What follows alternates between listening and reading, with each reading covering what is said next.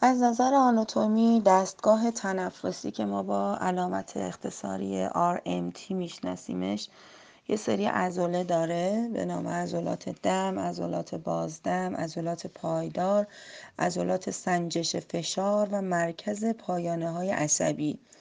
که الان با ورود این ویروس جدید من یه نکته رو بگم که یه اتفاقی توی ریه میفته به نام فیبروزه شدن جدار تشکیل دادن دیوار تشکیل دادن که این دو عضله آخر یعنی عضلات سنجش فشار و مرکز پایانه های عصبی در وهله اول درگیر میشن توی ریه ما. چون زمانی که ویروس وارد ریه شما میشه کل عضلات تنفسی شما درگیر میشه. این ویروس موجود زنده نیست مثل باکتری نیستش که زمانی که وارد بدن شما میشه.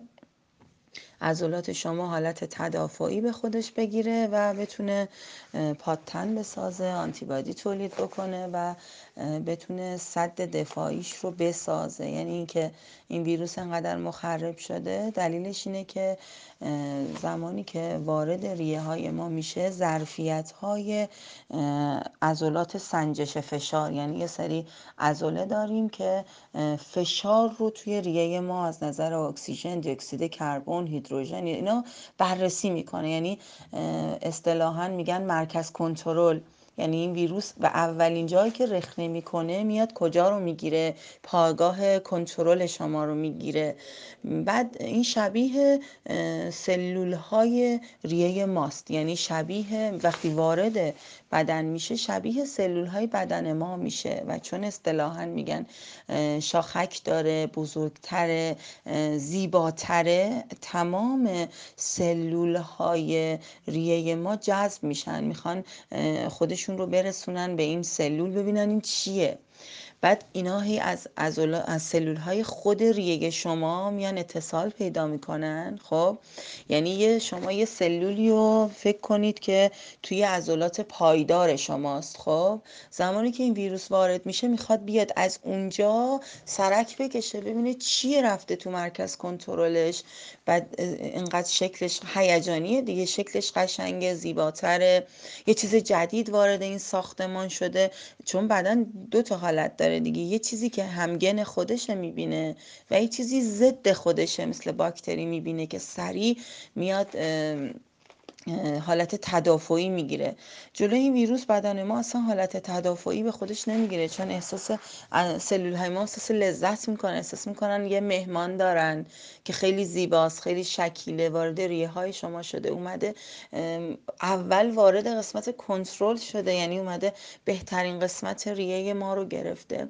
و همینطوری این سلول ها از بخش های مختلف و شامیان کنار این قرار می‌گیرن. این شروع می‌کنه به فیبروزه کردن. یعنی پوشش دادن دیواره درست کردن و هی میلی میلی یعنی اپسیلون اپسیلون میاد جلوتر و حجم ریه رو می‌گیره و یه زمانی که دیگه شما به حالت تنگی نفس میافتید و قفسه صدری شما فشار وارد می‌کنه که اعمال سرفه می‌کنه تازه سیستم بدن متوجه میشه که ای داده بیداد دشمن همشکل سلول های خودش بوده که وارد ساختمان ریه شده و الان دیگه هیچ راهی نیست. یا بدن دیگه باید خیلی قوی باشه که بتونه پاتنهای قوی بسازه و این جداره و این دیواره رو به عقب هل بده و اینکه بتونه دفاع بکنه.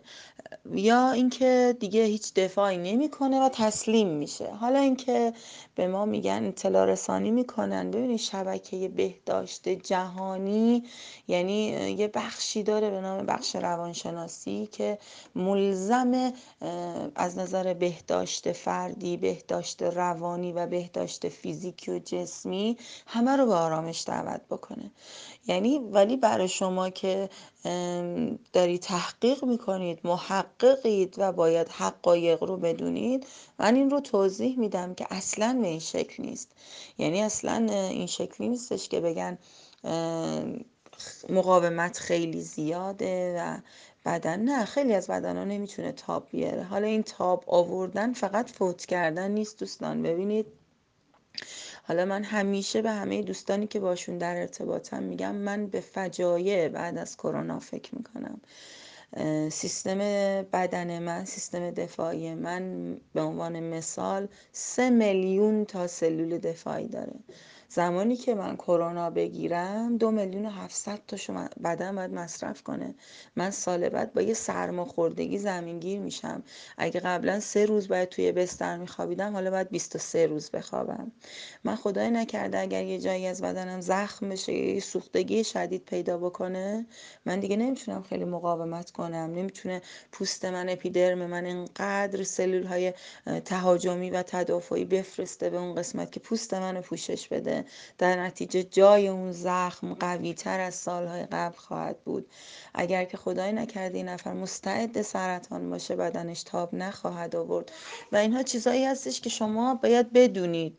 یعنی باید سعی کنید که هم سیستم ایمنی بدن خودتون رو و هم اطرافیانتون و هم شاگرداتون رو هم هر کسی که باش در ارتباط هستید بتونید بسازید. بگید سلول سلول های ایمنی بدنت رو باید با تغذیه خوب ببری بالا با تنفس درمانی ببری بالا و و و و کمک هایی که حالا می‌تونید شما خب در رسید می‌تونید اطلاع رسانی بکنید. حتی اگه یه دونه شاگرد داشته باشید این زنجیروار می‌تونه اطلاعات رو برسونه و اینکه بگه که شما باید روی بخش های ریتون از نظر تنفسی کار کنید تنفستون رو بچه ها به چالش بکشید. توی سمیناری که پارسال داشتیم من به 800 نفر حداقل فکر می‌کنم تو سمینار دوستان بودن دیگه حضور داشتن.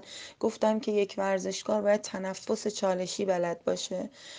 گفتم که نوع دم و بازدمتون رو تغییر بدید تو طول روز این رو آموزش بدید. اگر که ما مرتب این کار رو انجام می‌دادیم الان با خیال راحت پامون رو مینداختیم رو پامون. می‌گفتیم خب من یه مربیم انتا شاگرد دارم به اونام آموزش دادم. اصلا آموزش نه یه کاری از نظر ورزشی کردم که چالش تنفسی دادم و الان از ظرفیت های ریه شاگردان مطمئنم و قطعا می‌دونم که اونا دارن الان آموزش میدن.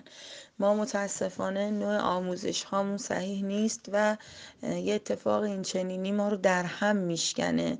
یعنی انقدر ساختار تنفس در ورزشمون صحیح نبوده. انقدر که به فکر شکل عضله هامون هستیم به اینکه اینجامون بزرگ شه اونجامون کوچیک شه. به اون ظرفیت های حوازی و دعوت کردن حالت های ریوی از این بالانس به بالانس فکر نکردیم و متعاقبا خب نتایج خوبی هم نگرفتیم. بینی، حنجره، نای، ریه، پرده جمع به صورت کلی دستگاه تنفسن. یعنی الان که میگن دستگاه تنفس درگیره از بینی شروع میشه. بینی حنجره نای ریه پرده جمع میشه دستگاه تنفس. حالا ریه انشاب اصلی مرکز پمپ اصطلاحا. پمپ شاخه بندی میشه توی حنجره و نای و حالا پرده جنب و اینا. دو تا ریه داریم. یه ریه چپ یه ریه راست. ریه چپ ما دو تا لوب داره و ریه راست ما سه تا لوب. یعنی ما جمعا پنج تا لوب ریمون داره. که کارش چیه؟ تهویه کنترل استنشاق بازدم تبادلات گازی و سامانه ایمنی رو از نظر فیزیولوژی این دستگاه به عهده داره. تهویه کنترل استنشاق بازدم تبادل گازی و سامانه ایمنیمون رو.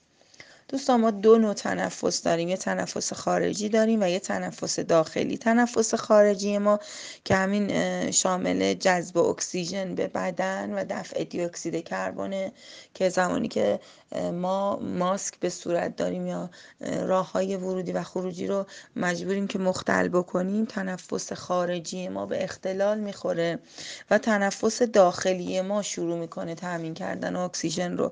تنفس داخلی مصرف اکسیژن و تولید دیوکسید کربن به وسیله خود سلوله. یعنی خود سلول اکسیژن رو می‌گیره دیوکسید کربن رو پس میده. حالا سلول زمانی که اون اکسیژن مطلوب رو شما از دنیای بیرون نفرستید مجبوره که یه بخشی یه بخشیشو که باید استفاده کنه تو کارهایی که حالا عهده‌دارش سلول هست یه بخشی از اون اکسیژن رو مصرف می‌کنه و توی زمانهای فورس مثل الان که ما نمی‌تونیم خوب نفس بگیریم نمی‌تونیم بریم تو هوای آزاد بدویم یا ورزش کنیم یا حالا هر چیزی یه بخش کوچکی رو بدن فرمان میده که باید اختصاص بدی به دستگاه تنفسی قرض بده به ریه که بعدها انشالله ریه بتونه اون قرض رو برگردونه.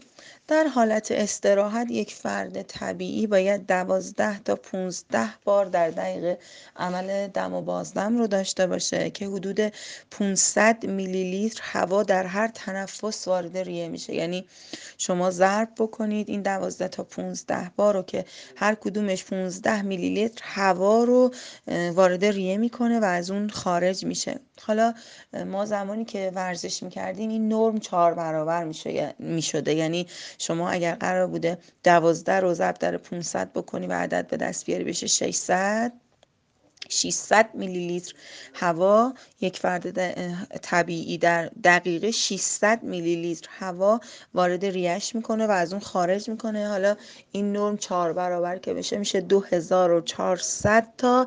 این مکانیسم پر انقباز دستگاه تنفسه که هرچه مکانیسم پر انقباز دستگاه تنفسی قوی تر بوده باشه توی این شرایط می‌تونه بهبود بیشتری برای بدن ایجاد کنه. یعنی شما می‌تونید خیالتون راحت تر از این باشه که فیبروزه توی ریه شما دیرتر اتفاق میفته به عنوان مثال مثلا شما خدای نکرده مبتلا میشید به این ویروس و کرونا می‌گیرید. مثلا توی اسکن هایی که من جدیدا می‌بینم با دوستای پزشکم صحبت می‌کنم و ریپورت هایی که برام ارسال می‌کنن می‌بینم مثلا هفت دهم ریه کاملا اصلا سیاه شده توی اون اسکن و اون گرافی که دارن.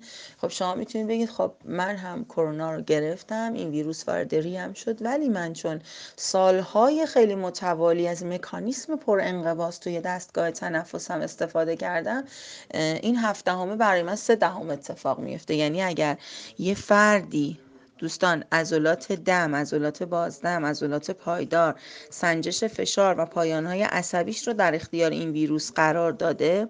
مسلما یه ورزشکار عضلات سنجش فشار و مرکز پایانهای عصبیش رو هیچ موقع در اختیار ویروس ها قرار نخواهد داد. چون انقدر از مکانیسم پر انقباض توی ورزش استفاده کرده که بدنش مقاومه و موتور کنترل خوبی توی بخشریه داره و قاعدتا قاعدتا میگم در یه فردی که این ویروس رو داره اگه به هفت دهم ریه سیاه شده باشه توی اون اسکن برای یه ورزشکار قاعدتا سه تا چهار. چون عکساش رو برای من که میفرستم می‌تونم مقایسه بکنم افرادی که میگن بهبود پیدا کردن. یک چند تا از دوستای من توی مسیح دانشوری که هستن میگن که اینایی که بهبود پیدا می‌کنن سه دهم ریهشون درگیر میشه بقیه هفت دهم که خدای نکرده به حالت اقما میرن به حالت کما میرن و اصلا دیگه نمی‌تونن تنفس عادی داشته باشن با دستگاه تنفس می‌کنن. کار رو دستگاه تنفس ما انجام میده که یه کارش به صورت فعال انجام میشه و یعنی active فعال یه کارش غیر فعال passive ه. دم حالت active داره بازدم حالت passive داره. دم بر اثر انقباز دسته ای از عضلات به وجود میاد. بازدم رفع انقبازه یعنی همون انقبازی که دم انجام داده وقتی از حالت انقباز خارج میشه بازدم اتفاق میفته. یه سری عضله هستن که قفسه سینه رو به سر و کمربند شانه و ستون مهره وصل می‌کنن. این عضلات کلیدی هن. یه سری عضلات کلیدی و کمکی دارن خب که اصطلاحا ما بهشون میگیم که کل ساختمان تنفسی ما رو اینا سویچ می‌کنن. یعنی کاور می‌کنن برای تنفس خوب. عضلات اصلیمون دیافراگمه مورب شکمی lumborum و scalene هستش. عضلات کمکی ما sternocleidomastoid trapezius subclavius transverse شکمی مایل داخلی خارجی شکم و رکتوس شکمی این عضلات کمکی هستند دوستان الان اگر احساس می‌کنید که فقط ریه دخیله نه. دیافراگ مورب شکمی لومباروم و اسکالن یعنی جز عضلاتی هستن که اگر عضلات قوی باشن برای یک ورزشکار از ساختمان ریه شما می‌تونن دفاع کنن. مثل این که یه کشوری وارد یه مبحثی میشه یا یه شهری شهرهای نزدیک به اون می‌تونن کمک بفرستن براش. دقیقا زمانی که ریه شما درگیر میشه دیافراگم مورب شکمی لومبارون و اسکالن توی حالت امرجنسی قرار می‌گیرن حالت اورژانس و می‌تونن کمک کنن به عضلات ریه می‌تونن سلول بدن پمپاژ خون بدن پروتئین بدن ویکاروت بدن و خیلی چیزهای دیگه. حالا استرنوکلید و ماستوید اینجا نقش کلیدی برای ما داره یعنی یا ترابزیوس همینطور. اینا عضله هایی هستن که رابطن بین این عضله اصلی و ساختمان ریه شما که اینها هم اگر با ورزش کردن های خوب که خدا رو شکر همه شما عضلات کمکی خوبی دارید چون ورزشکار هستید می‌تونن به ساختمان ریه شما کمک کنن. حالا توی رأس اینا دیافراگم قرار گرفته. یه نقش کلیدی توی تنفس داره. یه قوسی بالای کبد شما یعنی 75 درصد از تغییرات حجم فضای داخل قفسه سینه ما به عهده دیافراگم ماست. من توی آخرین مقاله لایوسانس فکر کنم میخوندم که حبس نفس یعنی نگه داشتن اون عضله های دمی سی تا 60 ثانیه ممکنه که توی مقاومت و استقامت عضلات دم کمک کنه. یعنی میاد ظرفیت کیسه های هوایی رو می‌بره بالاتر و به شما کمک می‌کنه. سال هاست و سالها من توی تمام کلاس هایی که توی سطح شهرستان توی استان تهران توی هر جایی و با هر گروه و کارگروهی که من کلاس داشتم در مورد این حبس نفس یعنی نگه داشتن عضلات دمی IMT صحبت کردم و فکر کنم که هیچ کس بهش عمل نکرد. الان توی این برهه‌ای که ویروس کرونا اومد ژاپنیا اومدن گفتن که حبس نفس انجام بدید همه هم گفتن به به چه عالی. سویچ کار رو به ما دادن. سال هاست که مدرسای ما دارن اینو میگن ولی ما گوش نمیدیم. ولی خب الان چون ژاپنیا گفتن خیلی کلیدیه. خب توی همون لایوسانسی که من در موردش صحبت می‌کنم توی مقاله هایی که من میخوندم میگفتش که بدن توی هر بار تنفس یه مقدار آب از دست میده. یعنی در وقت استراحت 17 میلی لیتر آب از طریق تنفس از بین میره. باز باید این نکته رو بگم که تو فعالیت ورزشی خب این چهار برابر می‌شد که بخش عظیم کردومال مغز ما پیام های تشنگی صادر می‌کرد که این ارتباط مستقیم با نوع تنفس شما داره. به خاطر اینکه شما ضرباهنگ تنفستون توی ورزش میره بالاتر کردومال مغز پیام های تشنگی بیشتری میده و شما احساس آتش بیشتری دارید. حالا میگه توی این دم و بازدما که شما 17 میلی لیتر در حالت روتین آب از دست می‌دید الان باید آب بیشتری رو وارد کنید که اون جبران مافات خدای نکرده. اگر ویروس وارد بدن شما شد این جبران مافات بشه. یعنی میگن شما مرتب گلوتون رو باید تر نگه دارید. دلیلش اینه بچه ها دلیلش اون 17 میلی لیتریه که شما تو هر تنفس آب از دست می‌دید. اینکه بهتون میگن نفستون رو مرتب حبس کنید و یهو خارج کنید. دلیل علمیش اینه که ما وقتی نفسمون رو نگه میداریم کاهش غلظت دیوکسید کربن در خون رو خواهیم داشت. که توی کتاب از نظر تا عمل مکانل من میخوندم گفته بود که ریه حالت شناور داره. یعنی این شناور بودنه باید توی آب اتفاق بیفته خب؟ بعد میگفتش که شما زمانی که نفستون رو نگه میدارید یه وقفه کوتاهی می‌دید برای استراحت این حالت معلق بودن و شناور بودن ریه و اون کمک می‌کنه به تغذیه های جدید و خوب. یعنی الان حبس نفس و نگه داشتن نفس و خارج کردن یهو غلظت خون غلظت اکسید کربن رو تو خون میاره پایینتر و کمک شایانی به این بازه زمانی می‌کنه برای اینکه ریه شما بتونه توی یه زمانی استوب کنه همونجا بارگیری کنه تغذیه کنه خون خوب بگیره و دوباره راه بیفته و اون ساختار بالونی شکل که توی ریه هست بتونه توی حالت خیلی خوب و مسقف بمونه. حالا ما توی ریمون 300 میلیون سلول داریم که اسمشون آلوله آل ها فضای ریه ما رو تشکیل میدن. یعنی ریه رو محافظت می‌کنن. حالا همون سلولایی که اول بهتون گفتم وقتی یه ویروسی رو می‌بینن می‌بینن شکل خودشونه و می‌خوان هی بهش ملحق بشن و فیبروزه میشه که جداره تشکیل میشه هی میاد جلو و کل ریه رو می‌گیره. اینا آل ها هستن. که بر اثر فشار دم میاد چیکار می‌کنه؟ یعنی شما هر فشار دمی که میاری دیواره های جانبی ریه میاد باز میشه و دوباره بسته میشه یعنی پارگی دیواره بر اثر فشار به وجود نیاد. اینا ساختارشون بالونی شکل این آل ها بعد میان فشار توی ریه رو کنترل می‌کنن. و اینکه نمی‌خوام حالا خیلی انرژی بد بدم و الان اصلا این صحبت ها رو بکنم. ولی خب شما میگم که کلا رسالتتون با بقیه انسان ها فرق می‌کنه. شما باید به عنوان یه مربی خیلی چیزها رو بدونید. و توی خیلی از این افرادی که بر اثر این ویروس دارن فوت می‌کنن اصطلاحا ریه هاشون منفجر میشه. یعنی انقدر این آل ها فشار میارن که دیواره ریه رو یهو پاره می‌کنه و انسان به حالت خفگی میمیره. یعنی دیگه نمی‌تونه دم داشته باشه از دنیای بیرون و فوت می‌کنه. یعنی دکتر تبرسی هم می‌گفت میگفتش که انگار که یهو یه TNT توی ریه فعال میشه و ریه رو منفجر می‌کنه. حالا زمانی که این آل ها تنظیم هستن یعنی همه چی اوکی هر چیزی سر جای خودش این 300 میلیون آل دارن شنا می‌کنن فضای ریه رو و حالشون خوبه ما یه تنفس آروم و بی صدا داریم. ولی زمانی که اینا OK نیستن یعنی آلوئول ها حتی دمای ریه ما رو تنظیم می‌کنن که در کل منجر میشه به تنظیم دمای بدن اسمش تهویه است دیگه. حالشون زمانی که خوب باشه دمای کل بدن ما تنظیمه.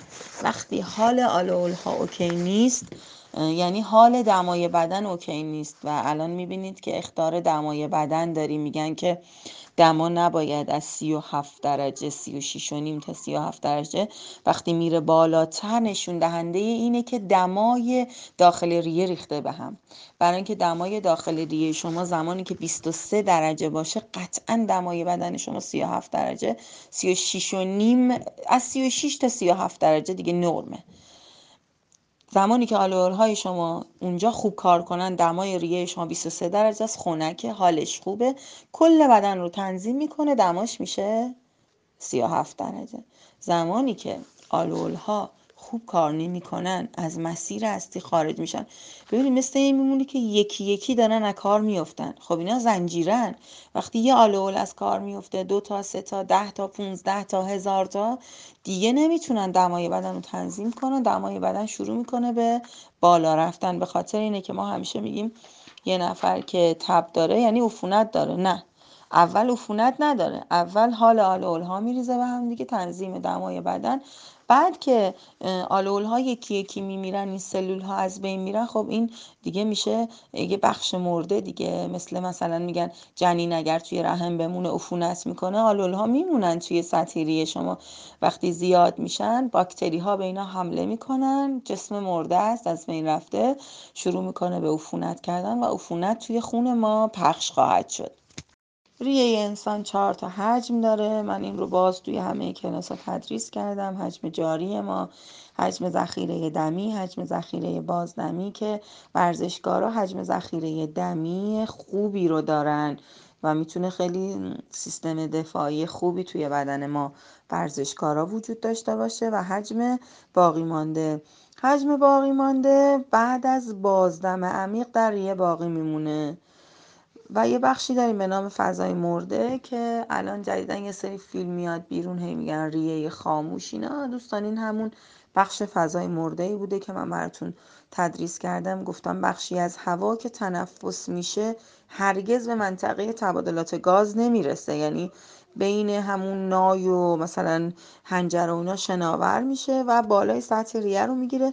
بعد بهش میگن فضای مرده اصطلاحا پزشکی ریه خاموش هم بهش میگن که کنترلش با سیستم بافری بدن ماست. حالا دوستان این روزا میگن که از نظر روانی باید مسلط باشید و کسایی که استرس دارن سیستم ایمنیشون ضعیف میشه و الان دلیل علمیشو بهتون میگم. چون اعصاب پاراسمپاتیک توسط رفلکس هایی که از درون ریه منشأ می‌گیرن. باز بگم اعصاب پاراسمپاتیک توسط رفلکس هایی که از درون ریه منشأ می‌گیرند با تحریک غشای تنفسی خروج هوای گرم و سرد رو از بدن ما به عهده داره. یعنی تنها فیلتر کننده حفره قفسه سینه ماست. خب اونجا درخت تنفسی ما دو شاخه میشه خروج هوای گرم و خروج هوای سرد. حالا شما اگر که استرس داشته باشید یا هی بخواید به یه موضوعی فکر کنید اعصاب پاراسمپاتیک شما 37 درصد تا 40 درصد درگیر میشه. وقتی که اعصاب پاراسمپاتیک شما درگیر میشه گفتم اون رفلکس هایی که از ریه منشأ می‌گیره کار اون رو به عهده داره دیگه. این کار مختل میشه. در نتیجه فیلتر هوای خوب و هوای بد توی بدن شما میریزه به هم و ممکنه که ویروس درون بدن شما زودتر از دیگران رخنه کنه. این دلیل علمیشه که میگن شما نباید استرس داشته باشید یا خیلی به موضوعات منفی فکر کنید یا اصلا بهش فکر نکنید. ما دو نوع رفلکس تنفسی داریم بچه ها پرشتاب و کم شتاب من توصیه ببینید ما وقتی ورزش نمی کنیم قاعدتا رفلکس تنفسی ما کم شتاب هست. حالت روزمرگی داره. حالا من میگم اگه تو این روزا حتی سالن نمیرید و ورزش هم نمی کنید سعی کنید که اتوماتیک وار چون اون غیر اتوماتیک وار اتفاق میفته دیگه. شما اتوماتیک وار بیاید از سیستم های تنفسی پرشتابتون استفاده کنید. نفس های خوب بگیرید تونتون یه تونتون نفس بگیرید یه نفس عمیق دو تا دم بگیرید یه بازدم یه دم بگیرید دو تا بازدم یه دم عمیق یه بازدم عمیق یه دم عمیق با حبس تنفس بازدم حالا یه حبس تنفس دم بازدم پشت سر هم دیگه. یعنی چالشی که می‌تونید از نظر رفلکس تنفسی ایجاد کنید و کمک کنید به ریه هاتون همینه بچه ها. هاشون رو براتون بگم. توی الگوهای تنفسی که دستگاه بافری رو می‌تونه به چالش بکشه یک میشه دم بازدم. دو دم دم بازدم. سه دم بازدم بازدم. چهار دم عمیق بازدم کوتاه. پنج دم کوتاه بازدم عمیق. شش دم عمیق بازدم عمیق. هفت حبس تنفس دم بازدم. هشت دم حبس تنفس بازدم.